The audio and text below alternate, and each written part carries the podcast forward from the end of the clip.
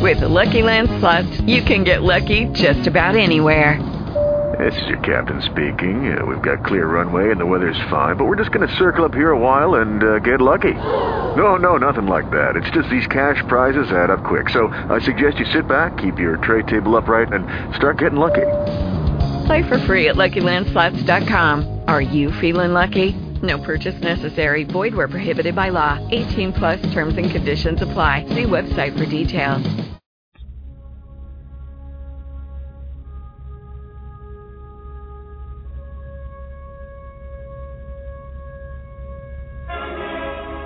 Heavy metal, the way it was meant to be.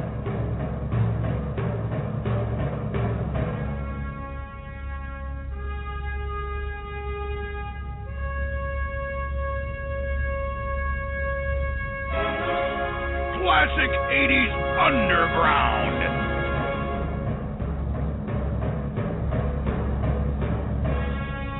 Live on blogtalkradio.com, the Heavy Metal Mayhem Radio Show.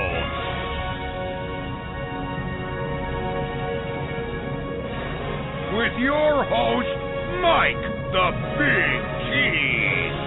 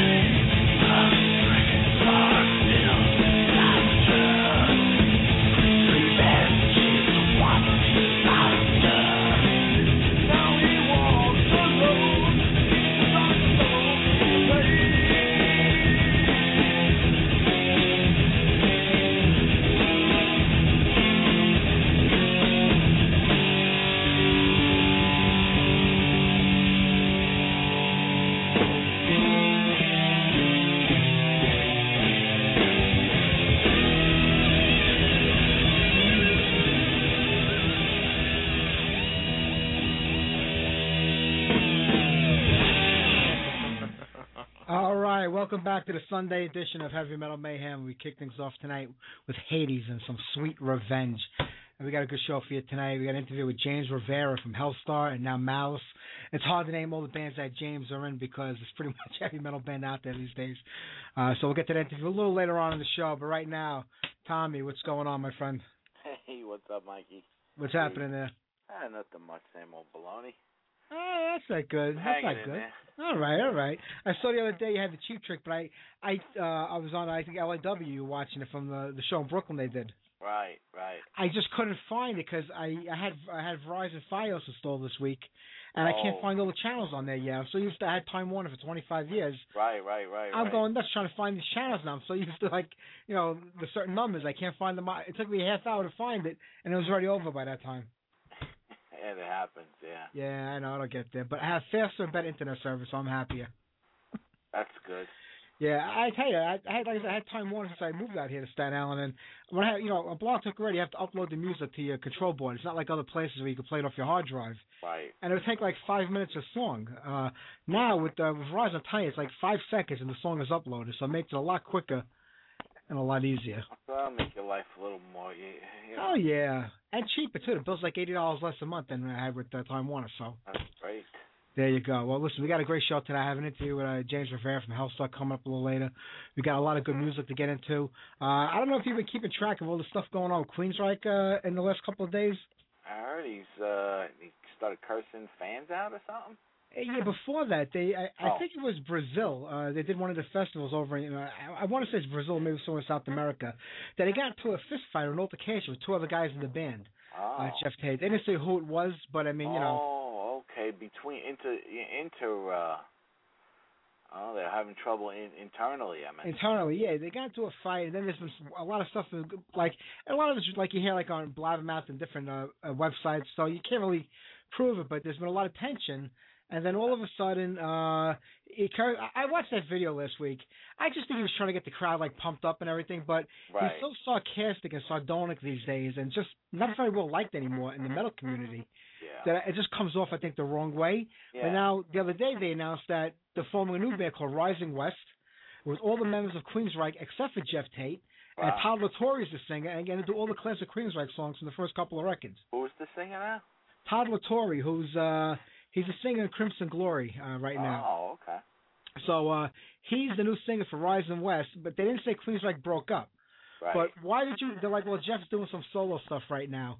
But even if he's doing solo stuff, why would you start another band with all the members except for him and do all Queensryche songs? You would do, you know, new music or something different. Right, right. Do like you know some cover tunes and maybe yeah, maybe Michael Wilton wanted to do one type of music and the other guy wanted to do another type, but they all kind of.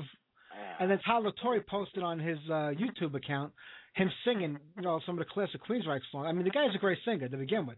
yeah. But he, I'm telling you, kick Geoff out of the band, put him in it, call it Queensryche, and go out and do you know the music Queensryche should be doing wow. because he sounds great singing. Man, he sounds like Geoff, like he he does the songs like Geoff would do them in the old days, yeah. and yeah. they sound fantastic. So uh I don't know. I I guess you didn't hear all the other shit that was going on, but I was just uh, curious what you thought about that. Well, I mean, he is kind of pompous sometimes, and like never lets anybody else talk. But you know what I mean. Yeah. So I mean, we had Rock. Didn't you have Rockenfield one time on the on the show? Oh, we had Geoff on the show No, but we didn't. Oh no, we spoke to Rockenfield at the uh, at the NAMM show. We ran At into the him. Show. He was kind of quiet. So you could see, you know, maybe you know they're quiet guys, and Geoff just takes the, you know, takes the, um, you know, takes the leadership role, so Yeah. to speak. But who knows what, you know, what what's lurking, be, you know, between them and shit. Maybe Uh, what's his name will come back. Uh, I said the same thing. Get Chris DeGarmo back in the Yeah, band. That would and and do it. But I I think this is it. I think you're going to hear over the next week or two uh, that the band's you know they're going their separate ways because you know Geoff Tate's been pretty much running and controlling that band for a very very long time. Right. His family like manages the band and everything that comes out of it. I think he might even own the name at this point. Yeah. I don't know. Otherwise, they would have kicked him out. if I think already and just went off what and did uh do like the Guns N' Roses? Go out and do, you know, he owns Yeah. the band, so he's gonna go out and do, uh, you know, Queen his Queensryche, and then the other guys will be, what'd you call them? What do they call themselves? they're calling themselves Rising West right Rising now. West. So, uh, but they're doing the. I mean, they're doing stuff off the EP, the first. They're doing everything up to Empire, which was Queen's like best record. You know. Yeah, really. So let Geoff go out and do the other crap. But I think he took the band down a bad road over the years. It, they did what he wanted to do, I guess, to keep him in there and keep him happy. Yeah. But but it killed the band musically. I mean, the shit they were putting out yeah. over the last ten or fifteen years is crap. I So agree with you there. I'm looking forward to. They got a show coming up, I think, next week at the House of Blues, I think in Seattle. So I'm, I'm looking forward to seeing like some YouTube uh, videos of of the show. But go to uh, just type in that. I'll go to Blab It Out the BWBK. They got articles like you'll see the the clips of uh, Todd singing uh, Queen of the Reich Oh wow. and a few other songs, and he sounds great, man. I mean, you would think it sounds like Geoff. I mean, to be honest with you, he's a great singer in, in his own right, but he's trying to do justice, I guess, to the original songs by trying to keep them sounding the same Right. and he, and he hits it dead on, man. He hits all the notes and everything. He sounds phenomenal. So get rid of fucking Geoff Tate, put Todd in the bed full time, and go out and tour. I think they'll do just as well. Wow. All right, I'm tired of talking. Some rumble in the jungle. Definitely. all right. How about we do some music? All right. All right, you know what? Let's do our Call's Metal pick of the week. Uh, you head over to callsmetal.com. That's call with a K. Your leading source of old New Jersey heavy metal. Uh, this week, Call put up on his website Znowhite, uh, Znowhite, but it's, it's said with a Z. Right. Band out of Chicago uh, with uh, Nicole Lee on vocals over there. And I could have sworn we had somebody from the from Znowhite on here once before. I think when they were doing the A and M thing. I'm not really sure. The, yeah, I uh, think one of those guys is in, was in Snow yeah, I'm pretty sure. I don't remember. We have so many damn guests on here. I'm losing track myself. But this is Call's pick of the week off their last record. Here's War Machine.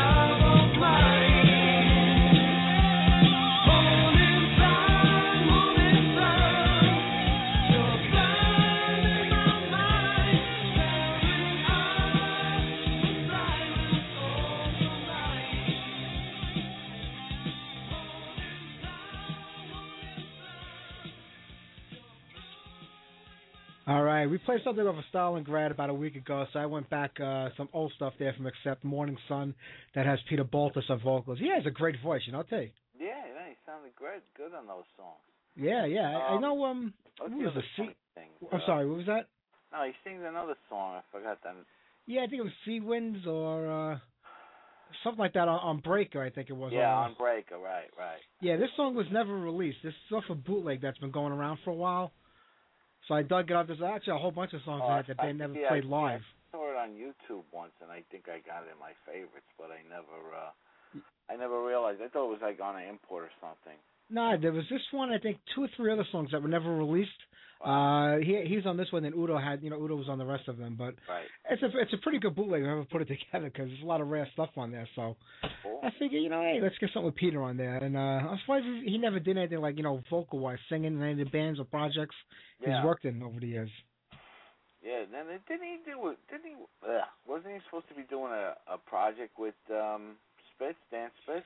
Yeah, they had that thing, uh, uh Do Monkey, uh, uh, D E A U, whatever it is, a French yeah, word, Do, Monkey. Do Monkey. Right, right, Yeah, he had that going, but then uh, Accept reformed, and uh, Peter went back with that. So right, right, right. got kind of put on hold. But uh, I never heard anything by them, so I don't even know what kind of music they were really doing. You know? Yeah, we never got a chance to ask what's his name. Yeah, I didn't even get to talk about that last you week had with so Dan. much. See how much, so much to talk about. Yeah, eh, you know, a short period of time, and uh, I like having, you know, we got one guest tonight, one interview, so much better, so much more relaxed, don't have to worry. We got time to talk, time to play music. Doesn't get better than that. Definitely. Yeah, well, I, I'm trying to think who else we have on this month. So if I booked a few interviews. I know next week we have Leif Edling from Candlemass. Right. And uh, Alexander Dimas, he's a guitar player like in the Joe Satriani vein. So uh, I'm gonna leave that up to you next week to talk to him because uh, you can get into all that technical guitar stuff, and uh, I want to Yeah. know what you guys are talking about. yeah. All right. Yeah. Check that out. Yeah, so you get all that guitar stuff out. And then who do we have? Got Rick Bowman from Marta coming up the week after that, and uh, Rick Mythiasin from Age of Steel and Steel Prophet. So we got a got a got a busy month ahead of us, and hopefully that's all we'll have on, so we don't have to go crazy with all the interviews again. Yeah. All right, let me see now. How about we do our demolition segment? I dug up, I think, a pretty rare one. I, I don't think I've seen this anywhere on the internet. So if you listen to the show tonight or the replays, head over to the blog spot and download yourself a copy of this one. This is Sodom, but it's not, you know, the thrash metal Sodom that we all Right. know. It's another band called Sodom, and they were a German metal band who played at the same exact time as the other Sodom did. They were both out there together Wow. using the same name for many years. Uh, this Sodom only put out one demo tape back in 1983, I want to say, and uh, I think they changed the name a few years later to uh, C's or Sig's Revenge or Sig's Even. I don't even quote me, I don't know, but Wow. it must be confusing. Two bands from the same area of Germany playing with the same name for a long time and heavy metal on top of that, you know. Yeah. So this demo is up for grabs. Go and get a copy of it. I haven't even listened to it yet, so I don't know how the quality is or how it sounds. I just transferred it and threw it up there today because I had a busy weekend and wasn't able to get to it. So uh, we'll find out ourselves. Here's a song called Siren. Siren,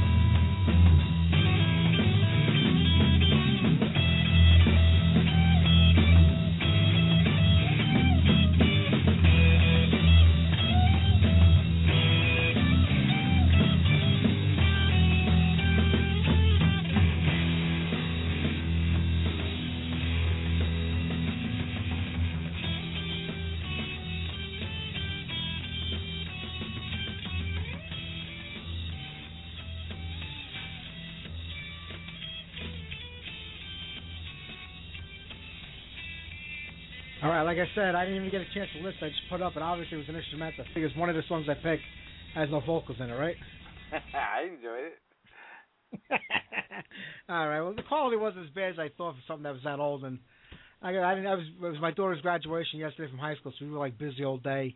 Sure. So I didn't get a chance, to, like you know, check all the songs out. So I just picked one and put it up, and it's an instrumental. But I'm sure the rest of them got vocals on there. So like I said, head to the blog spot and download yourself a copy of one. Hey. T, you got a birthday coming up this week. Yeah, Friday, big deal. Yeah, big deal, right? I, I, what's the age that you hate where you just don't give a shit no more? Uh, after about 40, Yeah, I think so. I agree with you there. which was 11 years for me, so. Yeah, I know. 11 years ago, but. I know.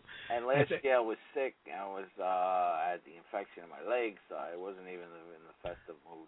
I know. We were trying to take you out last year. Yeah, so we're just eh, no big deal. To go out with the family on Friday.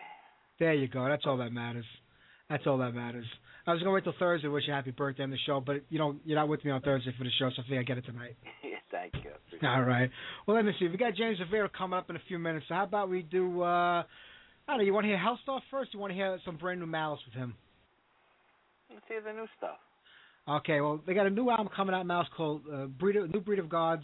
hmm Uh, they re-recorded a lot of the older songs uh, that Mouse had back in the day, and there's like four or five new songs on there too with uh, James singing. So, I- guess you know I want to feel him out, see how, and I think the new songs, the old songs, sound great with him singing on that. I love the old ones, but I think they're really just uh, so much more heavy and more powerful today. I know the technology and just you know the music in general today is like that, but I think it's pretty good. So we'll get on something off the brand new Malice record. Uh, we'll get on one of the old songs now, and then we'll do one of the new songs after the interview. So uh, we'll do Stellar Masters right now. Go right into the interview with James.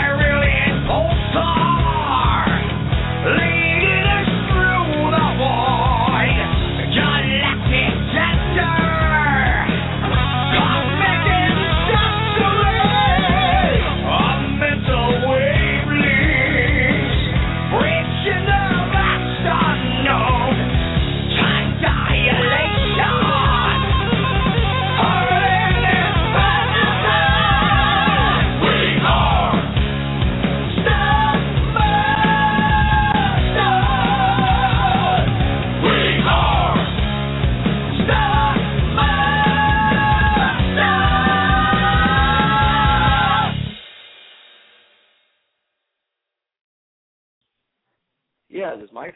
Yeah, this is Mike James. How are you? Hey, I'm doing good. How are you, buddy? I'm doing fantastic. It's great to talk to you today.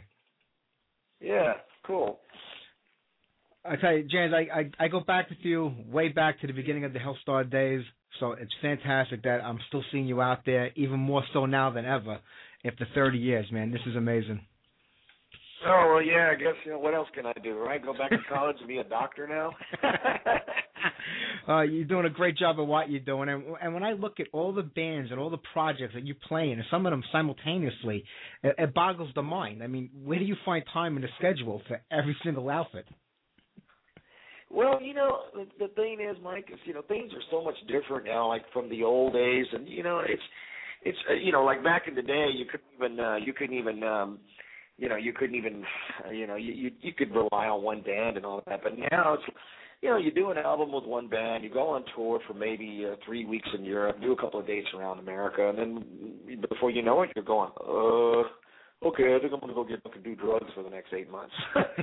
so you know, it kind of it sounds like a lot, but really, um, when you think about it, you know, like I always I always like to compare it to this: if your average Joe schmo works 300 and I don't know how many days a year, he's got two days off, you know, a week, and and so it's sort of the same way. It's you know you.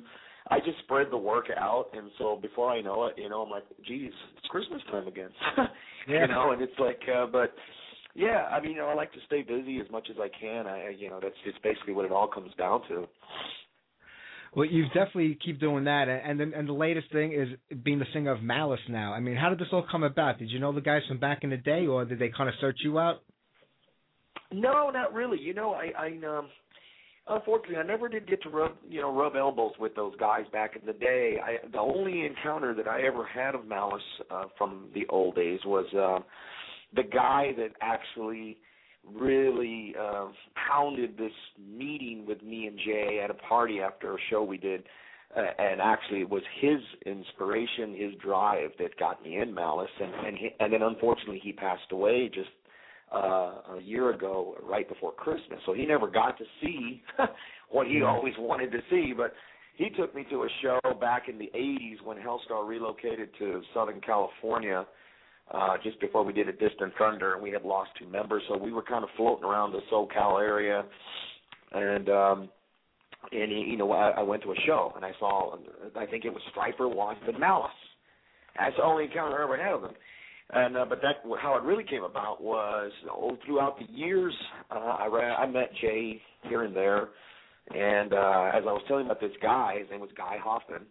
We, uh, me and Jay were in a tribute band together called Denim and Leather, based in Las Vegas, and we went and did some shows uh, together. Uh, th- this guy had a re- he kind of formed this tribute band and he's done it with different members at different times, like some of the Leatherwolf guys, and he had Ronnie Monroe singing for it for a while, and then he got me in it, and at around the time he got me in it, Jay was the other interested candidate, so we became buddies in that in that sense, and yeah, we did a show in SoCal, and there was a big after party, and that's where that guy Hoffman was, and just wouldn't let up all night about, man, Yeah. you got to get Malice back together with Rivera, dude. I don't know what you're thinking, you know. Fuck James Neal, this is the dude, you know. I'm like, and, and at and at that point, I'm going, I'm thinking to myself, geez, and I hope the Jay doesn't go, yeah, dude, what do you think? What what songs do you think you would kill on? And I'll be like, uh, I don't even know the name of your albums, dude. Yeah. you know, so.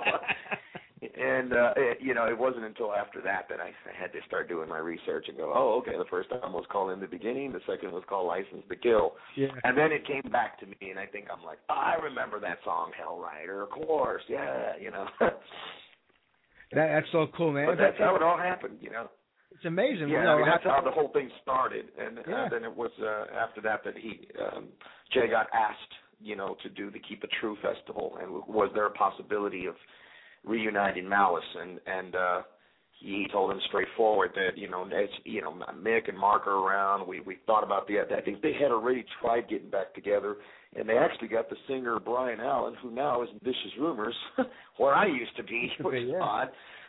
And uh and he said, you know, up front, he goes, it's never going to happen with James Neal because uh, he is uh, Buddhist now or something like that, and he he's totally not even into the music scene whatsoever. And uh, he says, well, I mean, if you can find another good singer, he goes, I have a good idea who might be a good candidate for that. And he said, hint, hint, you're already playing with him in a tribute band, I read, and that's kind of how it all happened. That, that is amazing, and you know, I look at you know the new album's coming out in, in a couple of more weeks. Uh, the, the new breed, uh, breed of new gods, and you actually went and recorded a lot of the old songs. There's a few new ones on there too, right? Yeah, yeah. It's it's it's uh, four new ones and eight classics. Was that the intention from the beginning to kind of like you know rework the old songs with you now on vocals, or you just wanted to see how it you know feel everything out? Yeah, you know, and, and like I said, it, it's really odd how everything happened. I mean, I I, I really say, you know, I mean, I don't know if you're, uh, you know, I'm not that spiritual or religious of a person, so don't take me wrong. But yeah, uh, I, this guy Hoffman did is he when he passed away. I don't know what the hell he's doing up there, but things just started snowballing.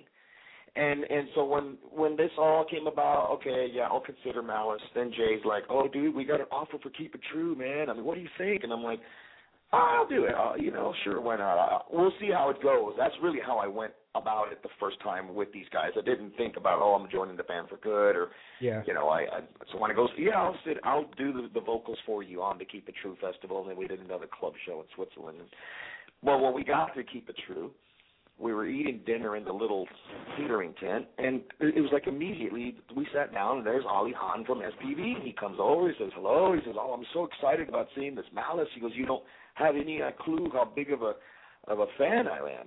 And we're like, "Oh," and he said, "So is this going to be an ongoing thing?" And I said, "Well, I said, you know, you know me, Ali. I said I always put 150 percent into everything I do, but when it's their world and I'm just in it, it's it's a different ball game. I mean." Helstar is my automobile. I'm in the driver's seat constantly, and I know how to operate that automobile and keep it moving. And so that's you know, so to ask me that, I could say, well, I like the songs, I like the you know what's going on. And he says, yeah, I mean, because this would this would be a really great project for you. And then he started talking in terms of see, here's what my idea is, and what we what we can do with the first record. And he's already going, what we can do, and I'm going, I haven't committed to anything yet, you know. And I'm going, and Jay's getting all excited, and he's, and really, and uh, and uh, you know, I would like to see this, and blah blah blah. And then we're thinking like, this dude's offering us a record deal. He hasn't even seen us play tonight. you yeah, that's unheard of. I guess maybe, yeah, and maybe he's thinking in his head that well, these are well-seasoned musicians. They're not just a bunch of young pups, you know. That's for sure. We know James has a history, so he's liable to. We can trust that he's going to um, produce something that's going to be worthwhile on my label. So maybe that's where his head was at from the very get-go.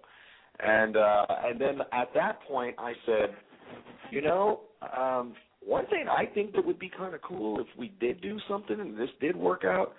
I think for the sake of the old fans and the sake of the new fans that don't really know Malice, is that I would think a smart thing would do is to take some of the, the best songs, re-record them with my vocals, because if no one's going to like those songs with my voice on them now, no one's going to like anything new that we do.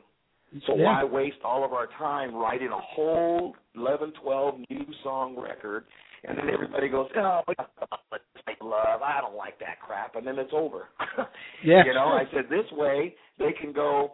You know what? This guy, this new singer, it, it fits. It's cool. I like it. Or they, or they don't. One of the two. But and then you know we give them a tease of new stuff to go. This is what we would sound like when we do the next record, and then it's a safe way. And then some of those songs were so good that these new fans that don't even know who the hell the band is, it's reintroducing into them with a more updated sound and everything, and they're going to dig it. And then I think from that point on, we'll, you know, we we can actually count on this thing going on. Ali loved the idea, and then he wrote uh, an email after he, well, of course, he saw the performance, and then he was even more blown away. And then, yeah, I mean, it wasn't even a few days after I got home, he sent me an email said he wanted to make an offer for Malice.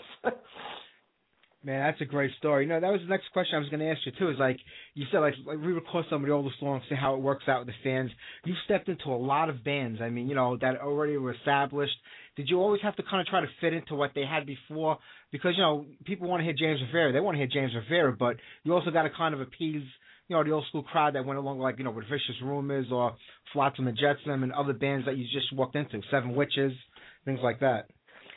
Yeah, you know, I think uh, I think more so with vicious rumors and malice and flotsam. I I I did have to go in there. I go in there. What it is is, uh, and this is kind of funny too. You know, there, there's something funny that fans might want to hear, like to hear about this is that, you know, I'm a karaoke nut. And uh I like going to karaoke bars, but then when I go to karaoke bars, I really don't sing much metal. I go off and do other just extreme difference, like Engelbert Humperdinck or Billy Yeah. Joel and things that I like, you know, for uh, the Spinners, all that stuff. So when I go when I joined these bands, I sort of took it at the karaoke approach and go, well, you know, if I, you know, oh look, here's uh here's uh Hammerhead by Flotsam. Well, if they'll sing that, and just like any karaoke person, they'll try to nail it as the person did it because that's the whole point of it, you know. And so I kind of go in with that attitude. I try to do it as if it's just a cover song, and and what would be my best Eric A.K. impression, you know? Yeah. But then when it came to when it comes to actually fine tuning the songs and then getting the I guess getting the the nod that that or that that that cool nod or that that smile that you know from the other members, especially like the main members in each one of these outfits. That dude, uh, the way you did that, the way you did it your way, that was really cool, man. So yeah, just do it your way too, man. Don't worry about it being exact, but you, you're doing a great job, and that's kind of how I go about it. You know, so I go in there, try to nail it as close to possible, almost mimicking the person. But then uh, once once we've gone through the song once or twice, I'll start slipping in what I would do because that's more me naturally, anyways. And it seems like 99.9% of the time they all they dig it and they're like, "Dude, that was just killer. Just do it that way." And that's how it happens. Yeah, I mean, there's not much that you're on, James, that that doesn't hit the mark. I mean, last year, the Seven Witches, Call Upon the Wicked. I mean, I think it was one of the best records of last year that came out. It, was almost like you could you could be you, even though you were playing the Seven Witches, who's gone through like, countless lineups, you know, over the years of different versions. And it was so disappointing that I heard that you had the shows in New York, but you were kind of parted ways with the band at that point. I was so disappointed because I was gonna like finally get to see you again, with you know, with Seven Witches on top of that and it just didn't happen. And, and it kills me because that album just like goes to waste after that because we'll never get to hear you singing on it. You know? Oh, I know, man. You know, and the thing is, is that, it, and it's it's too bad that it all happened that way. But I, I think that in in a sense that, uh, you know, um, me and Frost we're really good friends now. I mean, we're we're actually closer now. You know, but I think it's just that he. um you know, of course, I did the the, the other two, which were like the, they, considered the best Seven Witches records. So when we call upon the Wicked, it was just bringing back the strongest elements he ever had. When we did Passage to the Other Side and then Year of the Witch, and and I think what he was really wanting to do was he just really wanted to kind of go out in a bang with the greatest Seven Witches record, and the only in his mind, which is a way that I mean, in for me, um, it, it's I take that as a nice little pat on the head, or, or you know, a, a very uh, complimenting thing is that he just knew that the Seven Witches stuff just wasn't as strong or as liked without my vocals on it, and it's you know, so I think in his mind he was like, well, I'm going to put out a killer Seven Witches record for the last time, I got to get Rivera back, but he never said those things you know he had to be interested to want to come do the record. Otherwise, I I probably wouldn't have done the record knowing that it was just going to be something to record and then and say goodbye. Yeah. See, I, and I think that, but I noticed that the record was done and the things that I was trying to do to. um Can you hold on a second, real quick? Hold on. Sure, yeah, right on. Give me a second.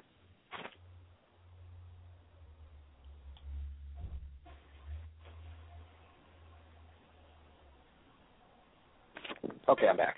Yeah, and I think that the you know the the things that uh that I started noticing is like you know okay now the record was done and and then like he just kind of had the cover done without even including any of us and then the whole time we were doing this you know he's going well you know you know this is all about me and you and you're an equal uh, you know you're just as much as important as the band. Then he had me book some gigs and then he canceled on you know they had to cancel them down here in Texas and everybody was looking forward to seeing this new lineup. But then I kept pushing the envelope about dude, uh, should we get a Facebook? Should we get, you know, we we don't have nothing, you don't have a MySpace, so we we need a website. And he kept going, yeah, yeah, yeah, you know, and then, and then eventually it just turned into, oh, you know, dude, I don't know, just word of mouth. And I'm like, dude, we know you need these things to Yeah. keep a band alive nowadays. You know, you've got to network. I mean, it's not like the old days anymore.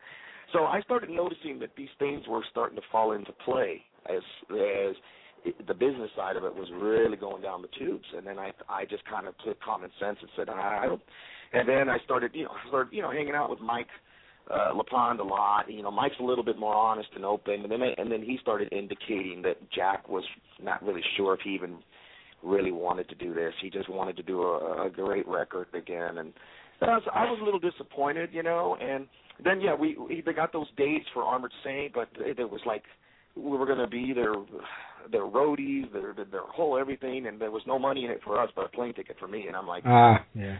Uh, and in my day and age, just as I was telling you earlier, you know, what do I do? I think like an average person. I got to work 300 some days a week, a year too.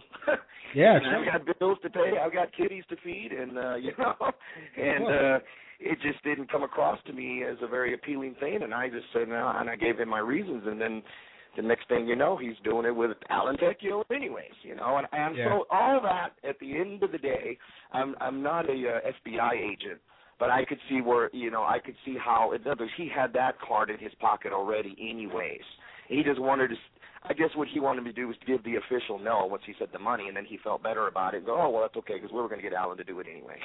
it's yeah. cheaper that way. You know, I I don't know. So there was a there was a little bit of it. Maybe it sounded a little. It came across a little insulting, but at the same time, I thought, yeah, I I can see what he had kind of planned all along, and and you know, all more power to him. You know, he's he's doing great as an instructor, and uh, you know, and I think he's where yeah, he actually works for the School of Rock, and uh, I think there's some big bucks in that situation for him. So his kids are getting older. So I think he's got a lot of other things that are falling into play that are that are making Jack Frost a little bit more of a normal guy around the Jersey area, you know. yeah. Yeah, I know exactly what you're saying. I spoke with Jack not not long ago, and uh, he's he's a great guy and a, and a great musician. But I could I could see you know things arising with him with a lot of people, and then it's a shame because we kind of missed out on that music. But like you were saying a little while ago, I mean, you go back to the '80s and to today, it's a completely different business. I mean, from all ends, from you know the live aspect to the records. Uh, you'd be hard pressed to find anything on the internet about Seven Witches. Like you said, there's no. You, you'd have to talk to 20 people like me a day where in the old days you could just do like one interview with somebody and and you would reach ten times the amount of people or do like a print yeah, article exactly, in a metal you know. magazine. It's much harder today. Yeah, it is. It is. You know, you've got to, you've got to. It's like that old saying is getting is getting a little bit more cruel this day or crucial is you know out of sight out of mind brother you know what i'm yeah, saying exactly. and then uh, if you're not constantly out there you know, doing something or you know, like my PR person, she's very, very adamant about it. Almost once a week, she's all right. Sit down. What do you want to tell the fans this week? I don't know. I'm sick with the flu. Okay, we'll put that. you know, I don't know. She's, but she's like that. She wants me to say something uh, every week, or you know, just kind of give people updates. And then she goes, and you, and you know, and, and it pays off. She goes, you see, look how many damn comments you got already. And it's like, yeah. I guess you're right. You know, I never thought of it that way, but it's all about marketing, you know. And without those tools, yeah, Witches was nobody knew we had a new album. That's nobody true. knew I was back in the band. Yeah. Now that's really bad, you know. Man, it's gonna be great that Witches is coming out. Hope Rivera's with him. uh, you didn't know there was a new album with me on it, you know. yeah, that's so true, man. Uh, you know, but besides what you say, like you know, besides the Seven Witches and the Mouse, I know the main bread and butter is Helstar. You got you never kind of went away, but you came back with a vengeance a few years ago. And being a fan from the early days, I knew the music, I knew who the band was, but you came back as almost a completely different outfit sound wise. I mean, the new records sound nothing. I mean, Glory of Chaos, The King of Hell sound nothing like Burning Star, Remnants of War. I just, you guys just came back with a vengeance, like harder and heavy than you ever were. Was that an intention or move, or was just you know where you were, you know, 30 years later musically? It's called getting old and living in a hot, humid fucking city. No, I'm just kidding. you hear that vengeance in my voice when I Yep. said that? I hate humidity. Ah, I hate it. You know. but uh no, it, it was done intentionally, and I, and I think a lot of it was done partially. You know, I, I don't want to say that, that what I just said has got some truth to it, but in a little sense it does, because you know when you get older, you get grumpier and so you don't think the same anymore. You know, when you wrote something almost 30 years ago, it's impossible to think that way anymore. And we've advanced all musically. And then the main part of it too, uh, Mike, is the fact that uh, 30 years ago, we had Dimmu Borgirs and Cradle of Filth and Opeths and you know Tranquilities, which are some of my other kinds of metal. If I if you had to ask me, well, what else do you listen to? I'd probably rather listen to that kind of metal than I would a power metal band. Yeah. and it just so those elements also rubbed off on all of us. You know, I I, I was really when Cradle first came out in like I guess the what was it the late '90s. I was a big fan of theirs. I, that was one of the bands that really took me by storm. Different, uh, you know. To me, they were sort of like the Iron Maiden of that of that venture. You know, Yeah, yeah. for that time period. You know, and the when you listen to the first two albums, you know, the the earlier that that's when they were going the, the shit. You know what I mean? Oh, definitely. Yeah, Dani Filth. yeah, right. Yeah. So all that stuff, you know, that that all has you know incorporated into our personal likes. So naturally now when we write songs, we you you tend to um you tend to take a little bit of the stuff that you like now that's influencing you and somehow you try to cleverly incorporate it without being an overkill and not being and and and not being true to your roots. So it that's that's kind of what's happening. The same with all the other guys, believe it or not. Rob and Larry got really into like Nevermore and and of course Larry's even to the extreme where he's into like he's into like the Hatebreeds and all those kind of bands, which I'm not, you know, and then you know and uh and you know he's more into that stuff. Big Pantera fan, and you know he's into the I'm gonna kick your fucking ass metal. You know, yeah, he's into that's what I call it. You know, Yeah. and uh, and uh, so you know with all of us growing over the years, that that is probably the big element of why you know we sound like what we sound like now. And, and I think that uh, we've always wanted to get heavier and darker, and we we we were proud that people said, "Oh, you guys were the creators of what's called technical progressive power metal." That was the because it was like, what do you you know what is our term? And I and I started to nail it down. I go, there's only one way to describe what we are, and I think it's what was considered technical progressive power metal. You That's know, a one. I like uh, that. yeah, and uh, you know, and so I I think that the, we we still have all that. We just we had just sped it up a bit and and put a little roughness on it, got a little darker, and uh, there you go. Put it in a blender, and that created you know King of Hell. See, King of Hell was already setting it all up for the big picture. That's what a lot of people just don't realize because it's like you know when you listen to that you you can start hearing oh what's going on with these guys they're getting a little scary Yeah, yeah. and then by the time Glory came up, it was we would we just set it up for the big picture already and go, okay, here's the new Helstar for the next 20 years. I don't think it needs to get any more extreme than that, but um, I think to, to to please some of the older cats that now when we did come out with Glory, there was that one or two older cats with that denim jacket patch, you know, with patches all over it and they just want to hear the first Omen album for the rest of their lives, you know. And well, it's too heavy, dude. What are you guys doing? You know, and it's like, well, you know what? You don't pay our bills, so don't worry about That's it. You don't like it? Listen to Burning Star all you want. You know, Yeah. we want to expand our horizons. It's nice to be in that, little you know. It's like think outside the box, you know, like out- think outside the bun. You know, I mean, it's like uh, we've Sure. been in that bun for a while. There are bigger buns out there, I and and we want to we want to go to another level. We want to grab, we want to keep our fans for sure, and we want to grab the ones that never would give us the time of day because they're like, oh, aren't they one of those power metal bands with the yeah, yeah, yeah kind of vocals? I'm not into that. See, now those same people that you know were doing saying that are now coming to the shows and going, dude, that, that new Helstar. I mean, I'm, I was just blown away. I can't believe it's. I don't even like that kind of shit, but your album's great, you know, and that's what Yeah. we want. Well, that's what you've accomplished. I mean, you know, you you couldn't have written a, an album like Glory of Chaos or The King of Hell in the '80s. You know, the influence that the bands and, and music influenced you back in 1983 or four was stuff from the '70s. You know, this kind of music wasn't even around back then. This style. So I mean, it's an amalgamation of 30 years of everything that's come out and grown on you, and you still you still keep that classic Helstar sound. I mean, you know who it is. At least an old school fan like myself does. But it's just this is what Helstar I think would have been at anyway if you consistently put out records over the last 30 years. Exactly. Yeah, if we can. Yeah, we would. We would have really evolved to this anyway. So we just we just kind of uh, fast forwarded from the break. You know, we the band did take. You know, literally the in in all actuality, the band took uh, the name. I should say not the band, but the name. The whole Helstar, you know, little nucleus thing did take a break only for three years. Really, that was all technically that it did. In '97, when I moved to California and I and I got into the Destiny's End thing, from '97 to 2000, there was no Helstar in existence until Yeah. Bang Your Head contacted me about doing a Helstar. Their their their big reunion band for that year was Helstar, and it, was it possible for me to put together a Helstar. And of course, I got to put it together with at least Russell and Jerry and people that were already in the band towards the last days. And then they just got two killer guitar players, and and that, that's what happened. And so basically, Helstar was back again, more like a cover band, I guess if you want to put it that way, because in my eyes, it was never really Helstar without Larry Barragan. And uh so yeah, that's kind of so it was really a three-year little skip there, but yeah, I mean, after all that that time period, you know, you're right. It's just things are different now. Yeah, you're right. Our influences back then when we did Burning Star were pre Scorpions Maiden, which really were '70s bands. Yeah, he nailed it to the cross. You know. Yeah.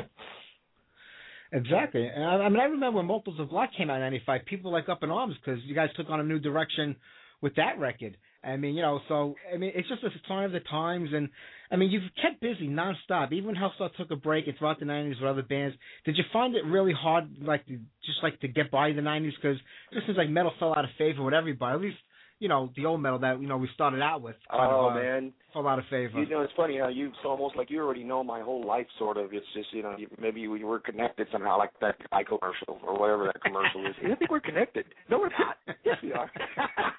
I love that commercial. Yeah, it's that cool little hippie guy. It's that conservative yeah. guy. Yeah, you know, yeah, I got Allstate. yeah. Anyway, so, uh but um yeah, you know, I it's it's just the, the '90s. You nailed it to the cross, dude. The '90s was my most depressing years of my life. I may as well have joined a grunge band because I was depressed too, like them. I wanted to kill myself. You know, yeah. Well, you can't beat them, join them. You know what the hell? Yeah. Let me get some. Yeah, give me some of that smack. Hell yeah, this overloaded. Fuck this. My life's miserable. You guys done killed my music career. What else do I have, right? Yeah.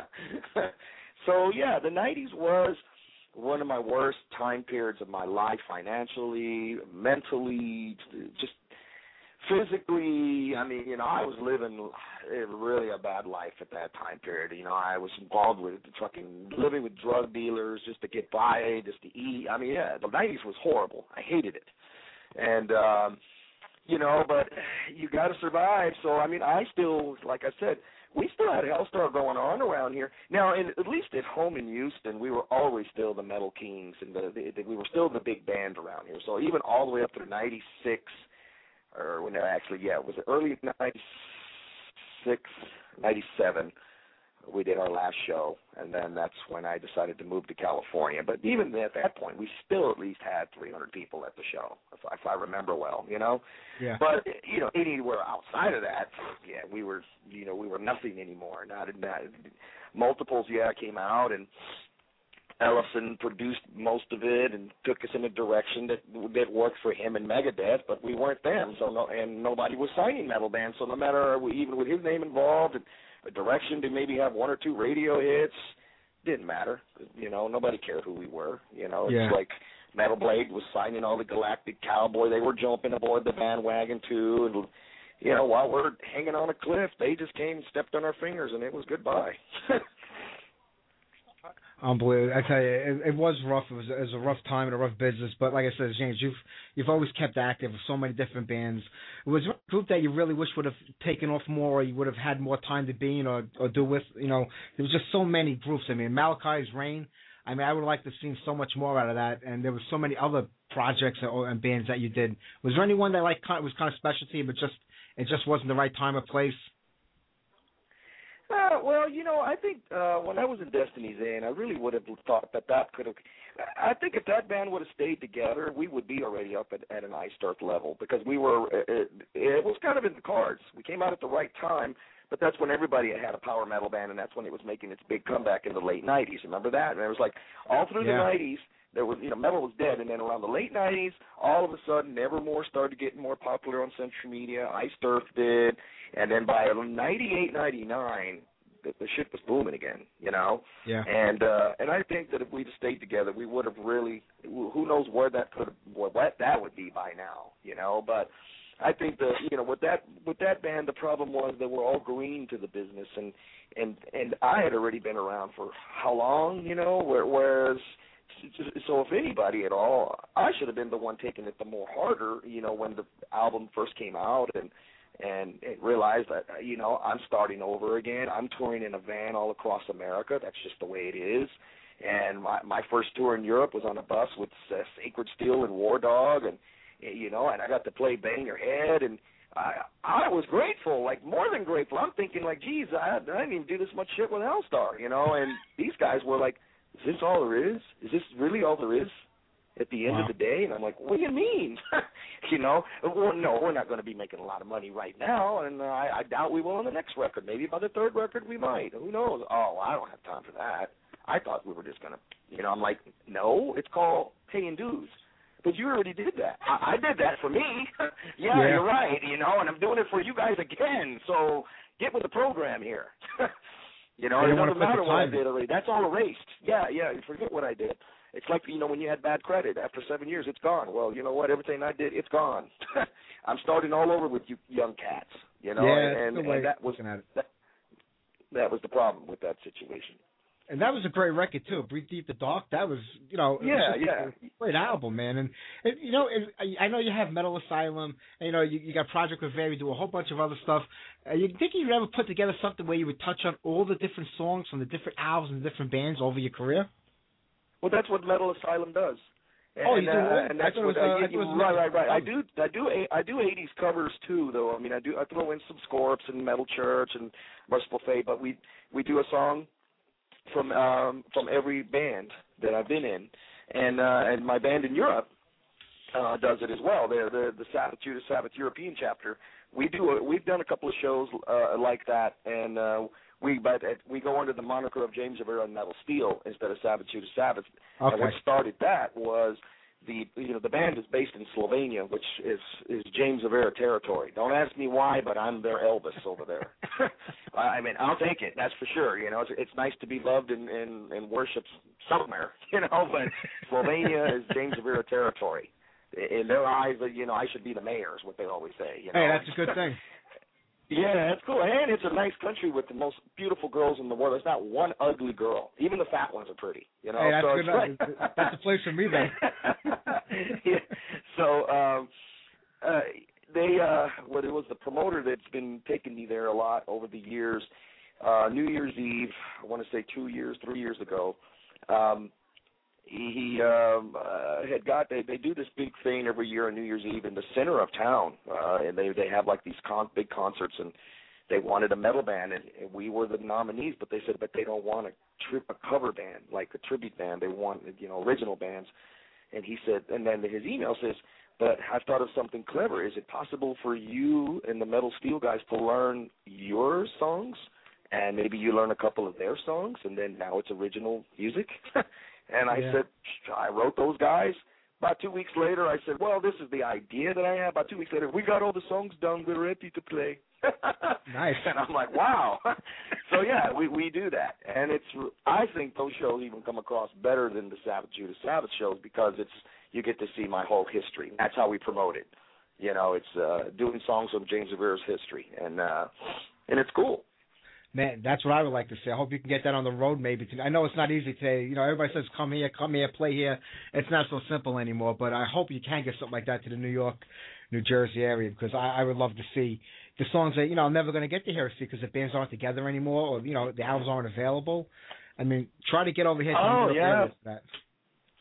Well, last uh, last fall, uh, I went on tour actually when the when the Seven Witches record did come out, and I actually got I got uh, I actually got accepted for I don't know how many shows, but I, even one of them was headlining a festival, and the guy loved the idea because people thought Witches was going to tour.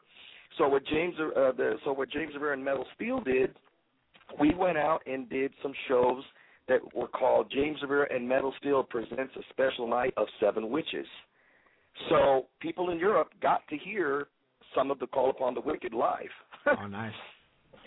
Yeah, yeah, we did go do that, and uh, we did a show in Holland, Germany, and Austria, as a matter of fact. Fantastic. And, James, I know we, we spoke before, like the business is, you know, it's all different today. But are there any better things today? Anything that that's good about it? Because you kind of seem to have bands seem to have like a little bit more control today over their music and what they put out and and how they get around and play. Is the environment a little better today in that aspect compared to, you know, like that dominated fisted record control industry from the '80s? Yeah, dude, there, there, there's it is a little better today. I think. I mean, uh, Well, well, you know, and what really makes it better, dude, is all. It's just because of everything I've learned. When you know, it, it's not comfortable when you're walking around in the dark. You know that because you don't know where the hell you're going. Yeah. So it's it's it's that's kind of how I compare it to. Uh, now the light is on. I see everything.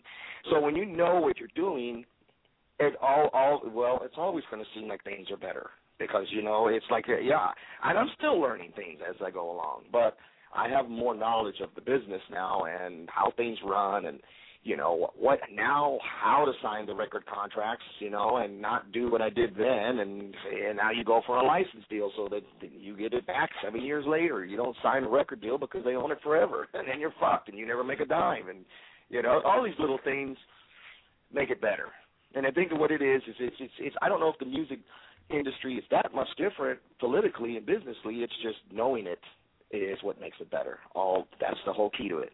And when you know it, then it makes things move a little smoother. You have less complications because you know how to set things up the right way now. Uh, so, you know, look at Health. I mean, you've got, you know, that was like you for the beginning for you. You guys were just teenagers. You were kids when you uh, kind of started Helstar and got got going Oh, with the yeah. record label. You weren't thinking about how much money we're getting paid. You're just thinking about going out, playing, making music, getting laid. You're not thinking about the business end of it back then. yeah, it we're, like a we're thinking like, wow, we got a record deal. Yeah, you got a record deal that's never going to pay you a dime, no matter no matter how long you fucking live. But you got a record deal, and that's Yeah. you know, I mean.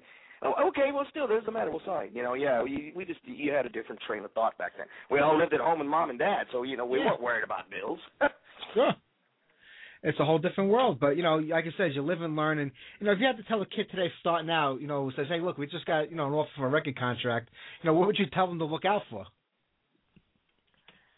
Um, well, I would say, uh, you know, yeah, yeah. Well, one for one thing, yeah, you you you you always try to do a license deal instead instead of a recording contract. Now, there's there's there's there's ups and downs about that too, because when you do a record contract, you're going to get a little bit more money from the label because they know they're going to own it forever.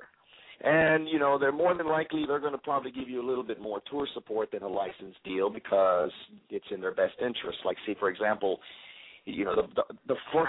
Uh, which- here's what sucks is the first four classic Helstar records, which you know in most people's eyes are the biggest records and until now. You know now that we're starting off on another level, and I think King of Hell Glory is setting us up for another time period of success compared to the four classic albums. But those albums will never have any rights to those albums, and we wrote all those songs, and we never see a dime from them. Yeah. So it, there's pros and cons to it, but yeah, you know, a license deal's better because you own it. You know, it's yours. You're just giving them the rights to put it out, and then there's a there's a certain time period they get to keep it, and you get it back. Uh, although, will this thing be worth anything later? Who knows? In our case, Burning Star, Remnants of War, Distant Thunder, Nosferatu would be doing us a hell of a lot of good. So you see, Yeah. so sometimes you it can come back and bite you in the ass. Whereas you think, ah, well, we, what we can really do with those 20 years from now? Uh, 20 years from now, now they're worth more money, stupid. you know. So, but we didn't know that. You know, I mean, Sure. yeah. It's a crazy business. You know, James, I'm not going to keep you much longer, man. I know you got a busy day ahead of you. Uh, what's coming up for, I have to say, James Rivera, not just Malice or Helstar, because you got so many things going on. We know New Breed of Gods is about to hit pretty soon. What else got happening? Anything going to happen with Helstar this year? Yeah, well, actually, we um uh we're gonna we're gonna be uh we've got I guess well first we're starting on a small scale. I've got a I've got a tribute show in town here. My Sabbath Judas Sabbath's doing a we're doing uh we're doing it's called a special night of heaven and steel where we're doing the best of heaven and hell and British steel that night. And um then Malice is you know right now there um the tour is is getting worked on. Uh the good thing about Malice we did get picked up by artists worldwide for booking, so that's a big step in my life Sure. and we're going to do. The plan is is to do a run from L.A. to Texas. In other words, SoCal through all the way through and through and down to Texas, capitalizing on both of our strong markets right now. Uh, I think to, for Malice to go out on a whole U.S. tour on its own weight would be uh, would just be an accident waiting to happen. And I think that because the band's been gone so long, I said we can we can do these areas because you guys got your little base there. I got my base in Texas. We'll do good and then we'll do a real tour with a package. That's the only way I think would make sense for Malice to go out again and you know to really uh, conquer the world, just put Sure. it that way. So, and that's set for July. But we're already getting offers for Malice to do a festival in Chicago. Uh, a friend of mine, uh, Vinny, uh, there in the Jersey area, um, who brought Helstar up there uh, last year, uh, wants Malice up there now too. So uh, I'll be you know hitting your your neck of the woods, and then Right. I've also just got a new tribute band, another chapter, because you know I have tri- the tribute band has so many chapters, so that I can fly into that market and do some shows with that band in that area and fly home. So it's it's a better paycheck that way for me. It's a business Sure. now, it, that's incorporated the whole thing, you know. But I got one now in Pittsburgh, and, it, and we're working on maybe doing a Philly date uh, in August. Oh, that's great. That's not too far. I can And, make uh, it there. Yeah, right, right. Yeah, because are you in New York or Jersey? I'm in New York, but I'm right on the border of Jersey, so it's not too far for me. Oh, okay. So you're right there then. Okay, yeah. Well, yeah. So basically, uh, you know, so there's a couple of things in the works for that. Helstar's doing a European tour that starts August the tw- 29th in Europe through September the 15th. Then I'm going to stay out there for two more weekends, do more tribute shows with my my Slovenians over there, and then uh, and and hopefully what we're talking about uh, maybe Malice tour in Europe around October. And if that's the case, then I just don't ever come home then. Yeah, just stay with that. Better off. I mean, yeah, well, with the price of flights nowadays, dude, you That's want to right. milk that flight for as much as you can. You know what? If I can stay in Europe for three months on that one flight, hell, I'll do it. That's give me a fair. hammer, give me a, give me some tools, and I'll go to work. That's the way I, I yeah. That's what I say. I'm the carpenter of metal. You know, I got my tools. I can build. Show me, a, yeah, show me a building, uh, you know, site. I'll go to work. You know, There so. you go. Uh, That's fantastic. Hey, James, thank you very much, man. The best of luck, and hey, give me another 30 years of music, and that'll take me right to the grave. Yeah, hey, dude. And you know what? Thanks for your interview. It was totally different, not very formal, and I liked it. It was just like talking to a buddy instead. You know. I So appreciate that was really that. cool. man. And yeah, I look forward to you know I'm sure you you keep your you're obviously what guy that keeps your eyes open on what's going on everywhere, and I'm sure once you know we're coming through, you'll know about it. Okay. I definitely will, and I I will be out in Texas, in San Antonio this summer. So if you're playing anywhere out there, I'm definitely gonna come see you guys. Oh, we we are going to be doing some shows in August before we go to Europe. When are you coming to Texas? We were gonna come out sometime this summer, the family, for for a weekend. So I'll make it around the time you're playing, so I can come see you. There's no oh, set date for great. me. I'll take. Yeah, no, no. You know what? Uh, we're we're looking at we're looking at locking in San Antonio and Laredo, and Oh, and it's going to be. Well, and there's there's there's some options where you know I've got to get with the band and find out what you know their schedules are because you know Yeah. the one thing about having these guys back, which is a good thing, the original names always bring back a little bit more dollar signs to your deals, your shows, your whatever. But the other thing is, is wh- while they've been retired from the music, oh, they went full on with the Beaver Cleaver lives. So you know they've got the, the house with the white picket fence, the kids, the you know the 401ks, and they're limited with their vacation time. And thank God they have vacation time uh, because all of them have been with their jobs pretty much since they quit the band in the Yes. in the in the early '90s. Right. So so they get to tour. You know they get to do the thing. They just don't have as much freedom as I do. And um, I just got to get with their schedules. But it looks like August.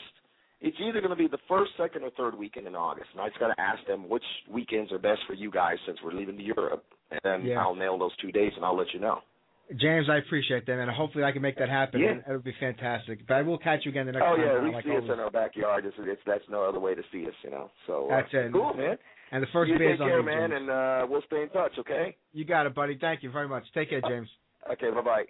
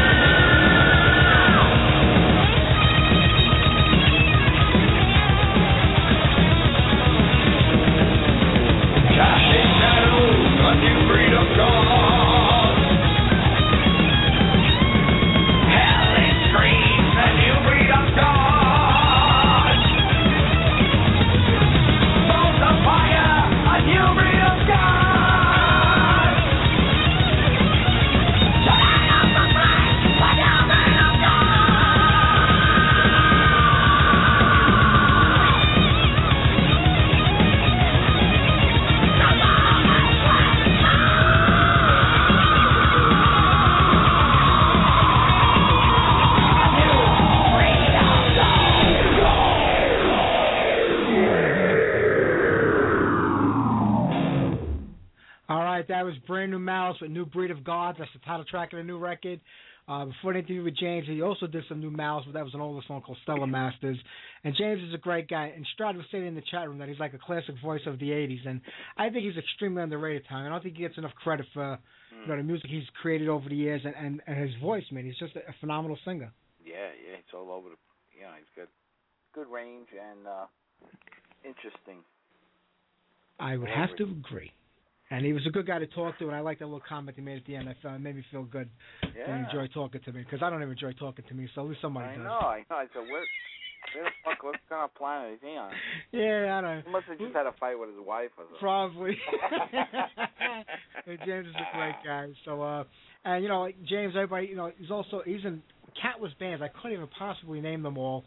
Uh, but you know, his main bread and butter besides Malice is Helstar, and uh, Helstar is going to be playing at the Warriors of Metal Festival, uh, June 29th and June 30th. Uh, there's a lot of great bands on that bill. There's uh, Manilla Road, Helstar, Vindicator, uh, Lazarus AD, Mystic Force, our buddies in Explorer, Twisted Tower Dire, Power Theory, Banshee, Possessor. I can't even name them all. Go to Facebook, type in Warriors of Metal Festival. It's the fifth one. Dallas puts on a great show every year. It keeps getting bigger and bigger and better and better. So if you're in Ohio, if you're not, head out to Hawaii for the weekend. You can't beat that show. But right now, to give us the update of what's going on, I, I got to make this like on Good Morning America when they give you like the national weather, then they go local. Right. Now it's your local forecast from Mr. Ken Pierce on PiercingMetal.com. uh, a little rain today coming up, actually. Yeah. a metal rain. How are you, boys? Good to Uh, how you Good to be Very back. good, good to be back here on the on the program with you all. And uh, that was a great interview. Probably the longest I've heard you talk to a single person in my life. I think that's yeah, great. yeah, that that was. you I a one lot, and you know- was Frank Ruber. I'm gonna I'm gonna I'm gonna kiss your behind for a second here and say that you know you are truly the one who gets to a lot of uh, unique questions and you get stuff to. you know it's not all that shit that you always get. A, oh, how's the new album? Oh, how's the tour? Oh, how's the new bass player working out? Oh, what the hell? You know, I agree. we we get too much of that. We get too much of that. We do our Plenty of- best. That's all we do. Plenty can of do. places in the major media to hear that crap. We leave that fatty trunk. I didn't say anything. I know you did. Hey, so here's what we got going on, and it's a, it's kind of a slow week. And I'll tell you, I, I thought originally I was going to miss the program because I had to run out and do a personal photography uh, thing. I, I think you guys are aware that the Space Shuttle Enterprise is going over to the USS Intrepid Museum, Yeah. and uh, it it went under the Verrazano Bridge today at uh, 5:45 Oh wow. and I photographed it because this is Oh, once cool. in a lifetime stuff. You know, you're not gonna you're not gonna see this, and uh, I mean, you can go on the museum and spend like forty five dollars to see it from uh, from there, but uh, this is seeing it go by the neighborhood, and it was really cool. I was like, you know, I, there were thousands and thousands of people down there, which was nice to see uh, people coming out for something like that. You know. Cool. So here's what we got going on tonight. Down at the Music Hall of Williamsburg, it is a black metal festival like no other. Uh, the Mighty Marduk is back in New York City, and they will be playing with 1349. Uh, doors opened about a half hour ago, so the first band is probably going on at about 8 o'clock, so you can still get over there and see uh, Withered, which is one of the openers, before 1349 and Marduk. And I will suggest that you leave your Christianity at the door with this one. It's just dark, dark stuff. Crazy. Oh, black metal. I thought you meant like the people. Oh, you meant music. I'm sorry. No, no, silly man. Ah, you know the concert gods, though, if there are in fact concert gods, must be watching out for me because they knew I had a very heavy convention week. You know we like to do convention coverage over here on the Piercing uh, Metal uh, blog. So we do the Comic Con, we do the Toy Fair, and we do Photo Expo and stuff like that, just to tell people what's going on in those realms. And this week are two super big conventions. You have starting tomorrow, uh, Monday, all the way into Thursday, is the Book Expo America. Now you say, why did I put that on the calendar? Well, look at how many bands are writing books, right? Uh, Yep. I mean, every time you turn around, somebody has a book. You know, uh, over the last year, we've only we've just had uh, Sammy Hagar, Duff McKagan, Steve Adler. Uh, Ozzy wrote uh, two books. I don't know how Ozzy wrote two books. Dee Snider's got a book. Everybody, everybody's got a book. So um, Go Ace Frehley. Ace Tony Frehley has a book. And the funny thing is that Ozzy can't read any of the two, probably. So I listed that, and it's uh, it's all week. Uh, going on at the same time, and this is all in the Javits Center. going on at the same time in the Javits Center is something called uh, Blog World and New Media Expo. These are a bunch of uh, seminars, and there's an exhibition floor, which is what I go to, um, and I wander around as a as a member of press, seeing what people are are hawking and trying to convince me to do uh, as an internet provider of uh, entertainment resource. And I find it very interesting, and that begins on Tuesday and runs until Thursday. A um, couple of cool releases coming out on Tuesday. We have Prisoners by The Agonist, and that comes care of Century Media Records. Also, Phantom Antichrist by Kreator, and I think you already know the Kreator is going to be coming to New York City and on tour for the States with Accept as their direct support, and that is going to shake the ground uh, below us. It's going to be a great, great show. On Thursday, you might like this one too, Mikey. Uh, the band I Empire is at Sullivan Hall. This is a Gotham Rocks event. Sullivan Hall is a small place, but it's really, really cool. And uh, your buddies and Adam Strange are one of the many bands on this bill. Yeah. And the reason I'm bringing it up, and I'd like you to actually share this event post on your uh, Heavy Metal Mayhem page on Facebook, because Piercing Metal, uh, in conjunction with Gotham Rocks, is giving away several free tickets for this event. And you know, Tommy, this is what I like to do. I like when people uh, take advantage of something for free and they get to try something different because you know how they are today. They're lazy. They're not going to try something new uh, and spend twenty dollars on it. So here's your best chance to uh, to see the band I Empire and uh, Adam Strange, and let's see who else is playing. There's like four or five bands and it says, let's see, uh, Medusa Scare, Scarlet Carson, yeah, and it's a 21 and over event. I'm noticing that on a lot of these venues now. They're making sure that they say they are 21 plus, because again, these are places that are becoming dance halls after a certain time. Uh, these shows started about seven o'clock, but we are doing a freebie, and uh, I was clever and asked people to name me three Batman villains other than his big five, just to Ah. just let me pick, you know. So uh, I hope that the guys have a great, great show, both Adam Strange and I Empire. So uh, we'll get that down to business. Uh, let's see what else I got. Friday night is the Cult over at Terminal Five. Um, that the Cult are back with a new album. I think it's called uh, uh, a new kind of weapon or something like that. And uh, they are back, and they are going to be rocking for Terminal Five. I don't know who's opening up for them at all. And the band Hung is over at Bar East. This is a melodic death metal band that I'm quite fond of, and I know these folks from the scene. They are playing. And also, I started to list this because there's a lot of dead Saturday nights going on in the summer, and I'm guessing I'm guessing the clubs think everybody wants to get out of town on the weekend for the summer, but I'm only so lucky. So uh, the band Rubik's Cube, which is a classic 80s tribute band, and I say classic 80s because they will play everything. They play the dance new wave, they play the disco, they play the metal from the 80s, all of it, all of it, all of it, all of it.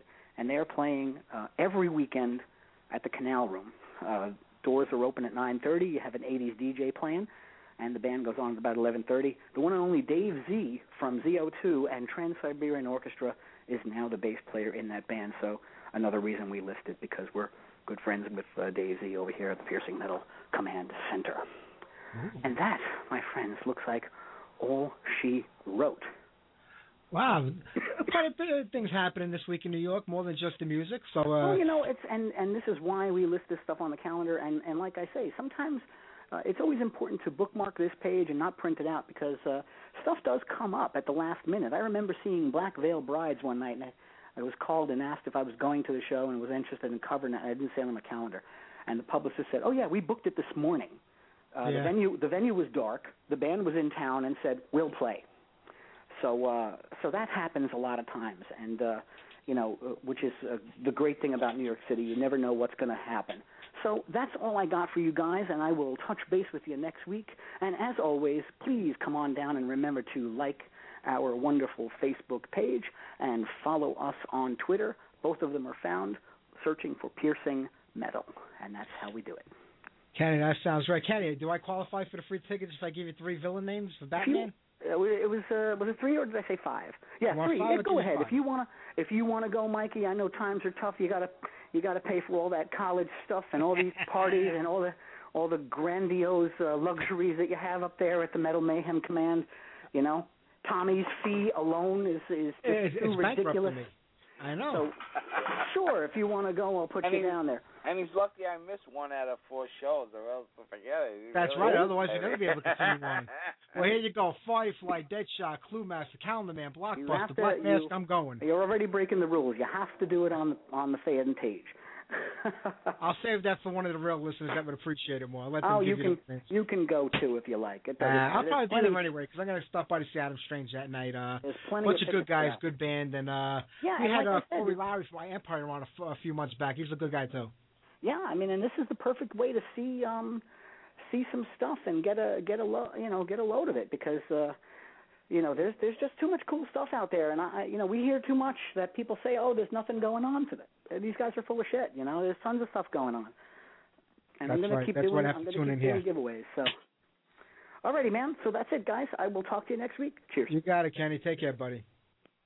Take care. Mr. Ken Pierce of PiercingMetal.com. And you know what, Tommy? Kenny was just uh, talking about the new Kreator uh, that's coming out this week. How about we do the title track off that record, Phantom Oh, Antichrist? that'd cool. All right, here you go.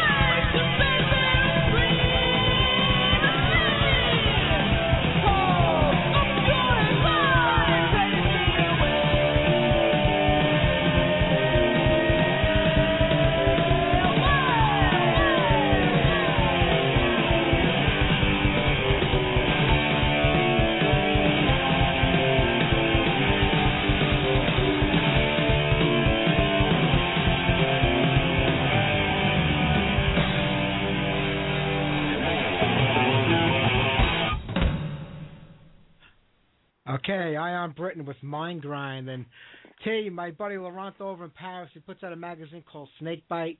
Wow. Uh, it's a great magazine, man. It's like a classic metal mag, and he only puts out one a year. And he spends all year gathering interviews with bands, and he digs up the classic 80s bands like we do here on this show. And uh, issue number 20 is out. Uh, George Call from Aska is on the cover. There's interviews with Mercyful Fate and a lot of other bands in there. I mean, these are like really in-depth interviews, like maybe five or six pages long. Right. He, he asks a lot of questions. It's a great mag. You can't beat it. Issue 20. This is it for you know the 2013. So hmm. I got the links up on my website. Go over there, check it out, buy the mag. I think it's like around 10 bucks and a few dollars for shipping. But the issue is like the size of like three or four regular magazines combined. Hmm. So you really get your money's worth out of it, and it's a lot of good stuff. Some of the reviews get a little old because, like I said, it's a whole year before the magazine comes out. But Yeah. you can't beat the interviews. He does a great job. And he digs up bands like even I wouldn't think of finding. We try to find a lot of obscure 80s bands for the show, and he really finds them. So Yeah. it's available right now. Issue 20 of Snakepit. The links are up here. Go buy it. As well as AEA magazine. Dave uh, is another guy who works really hard. Fellow New Yorker. He's putting out issue 20 himself. So uh, you go over to Facebook and get a hold of Dave over there at AEA Zine and order that too. And Dave will even trade you if you have another magazine. He'll trade magazines with you. So how many publishers uh, do that, huh? That's very old school. Old School is right. Two great magazines, so go and check them out. I don't know if you've been following this thing with the Orion Festival that Metallica was putting on in New Jersey. No, I missed that. Yeah, they've been talking about it for a while. It's going to be uh, June 23rd and 24th at uh, Bader Field in Atlantic City, New Jersey. It's a two-day festival that they're putting on. Mhm. Uh, I guess they're trying to start their own, I guess you know, uh, like Van Outfit. Warp type tour or something. I, Oh. It's really like such a mi- a mixed bag of nuts. I mean, I think I heard of maybe two or three of these bands. Yeah. And you know, I mean, they're headlining both nights. Uh, the first night they're doing the entire Black album uh, for the 20th anniversary of it, and the second night they're doing the entire Ride the Lightning record. So Okay. I would love to see the whole Ride the Lightning start to finish, but it wouldn't sound the same anyway because James just doesn't have that that intensity in his voice that he did back in the day. Yeah. You know, but I mean, I'm gonna look at the bill. Uh, I, I never. You ever heard of Arctic Monkey, No. Modest Mouse, the Gaslight Anthem? I mean, I've Eric heard these names, but Oh, uh, okay. you know, I can't see them. Yeah, I never heard. I mean, I heard of Avenged Sevenfold. I mean, Eric Church, Cage the Elephant. Uh, Jim Breuer was doing a comedy act. Volbeat, I heard of Volbeat. Right. Uh, Hot Snakes, Gary Clark Jr., Roky Erickson. I never heard of these any of these bands. it's like they made them up. what names I think I heard the first one, Arctic Monkey. That's the only one I ever heard of. Really? I never heard of them. Yeah. Uh, I mean, I heard of Avenged Sevenfold. It's not my cup of tea, but I heard of them. I heard of Volbeat. A lot of people like them. I'm like the Sword. I know for it's one from Canada. They're a pretty good okay, band, the but sword, right? Involved Yeah, and you have Charred Walls of the Damned playing on. They don't tell you the nights they're playing on the website, but I mean they're playing in uh, Shuli Iga, Liturgy, A Place to Bury Strangers, Wooden Ships. you got Jim Florentine and Don James, I guess, doing stand up. Baroness, uh, Red Fang, Let Live. Uh, yeah, also Sepultura and uh, Suicide. There's not enough on here to really interest me to want to spend two Yeah. whole days going, even one whole day. Yeah. So I don't know. I mean, I just don't get why these bands that play classic '80s that co- just don't go out with all these bands that are still playing that music from that genre. I know. I mean, you could do a fucking festival with Saxon, Overkill, Motorhead, Yeah, and it would draw. It would. It would. It would draw like crazy. People It would sure go would. nuts. Yep. Just like I there, there was a posting about uh on I think it was Blabbermouth that they're actually putting out a tab guitar book. Tab is like um you know, to show you how to play it, right? Yeah. Tablature, right? uh, for Lulu. Oh God. So, you know, a lot of people are like, who the hell would buy it? You know. Yeah, So nobody I bought the record. just said, well, you know, it's a book for Lars and and Lou Reed to give out to their fake friends, you know, basically. and Yeah. then what did I say? I said something like, God forbid they would have done an album with like, you know, 80s bands that influenced them, the new wave of British heavy metal Yeah. people.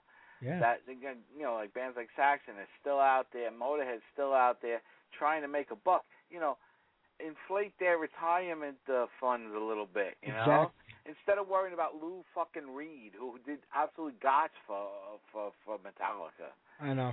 You know, and Metallica's fans. Let's put it that way. No, you're right, man. You're right.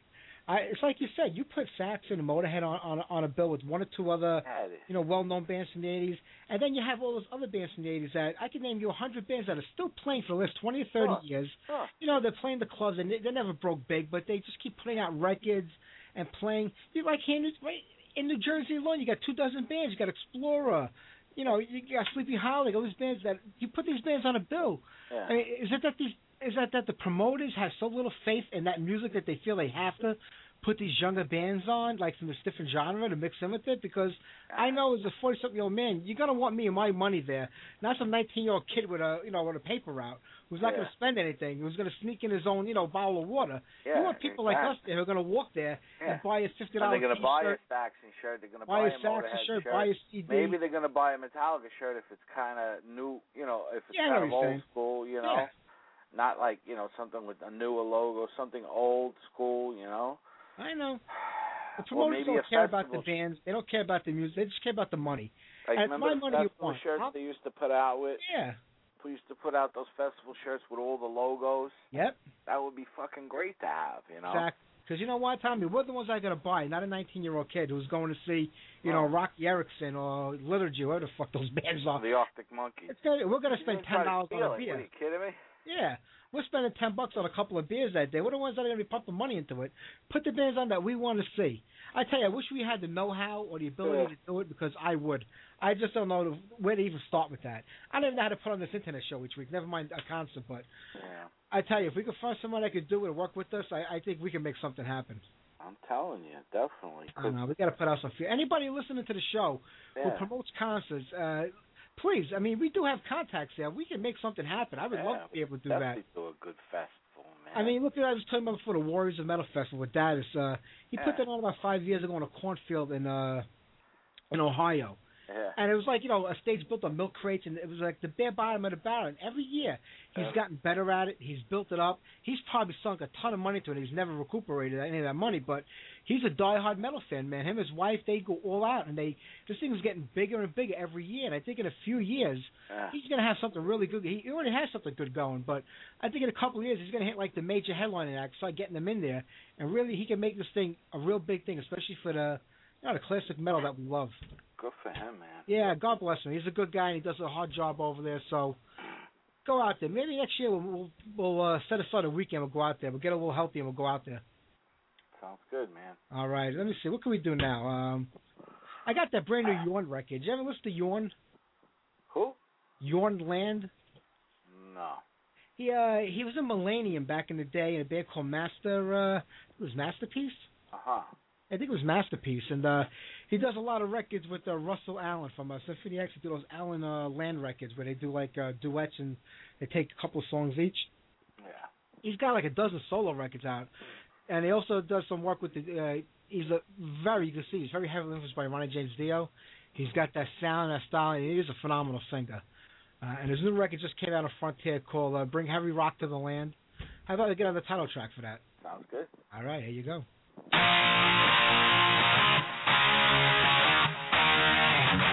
Thank you.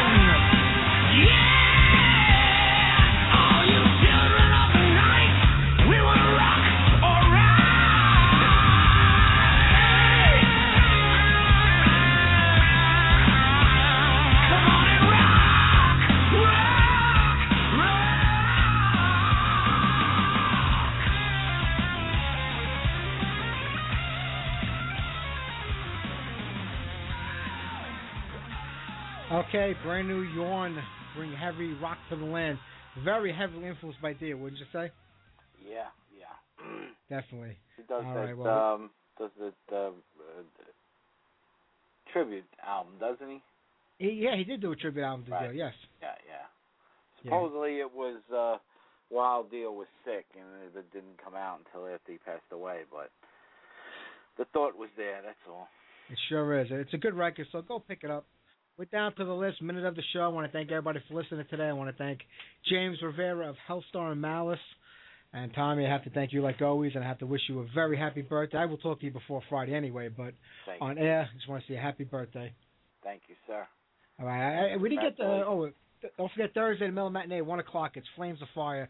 It's a Oh. stupid title, but I got a great bootleg by Myth, uh, the pre Queensryche band. I wanted to get up, and it kind of fit in, so that's the reason I did the show. Oh, cool. All right, but I wanted to get Helstar on today. We didn't have the time. Maybe I'll play it now as an after show bonus. So, Oh. what? Well, listen to the podcast. You got to get some Helstar for the last record. So, uh, thank you everybody for listening. I will see you Thursday at 1 p.m. and next Sunday night at 6 o'clock. Happy birthday this week, buddy. I will be talk to you before Friday. Thank you, sir. And All right, buddy. Take care. Bye. All right, for everybody listening, we're going to close out the show right now. I'm going to give you a little Helstar for the podcast. Here's Alma Negra. Take care, everybody. Good night.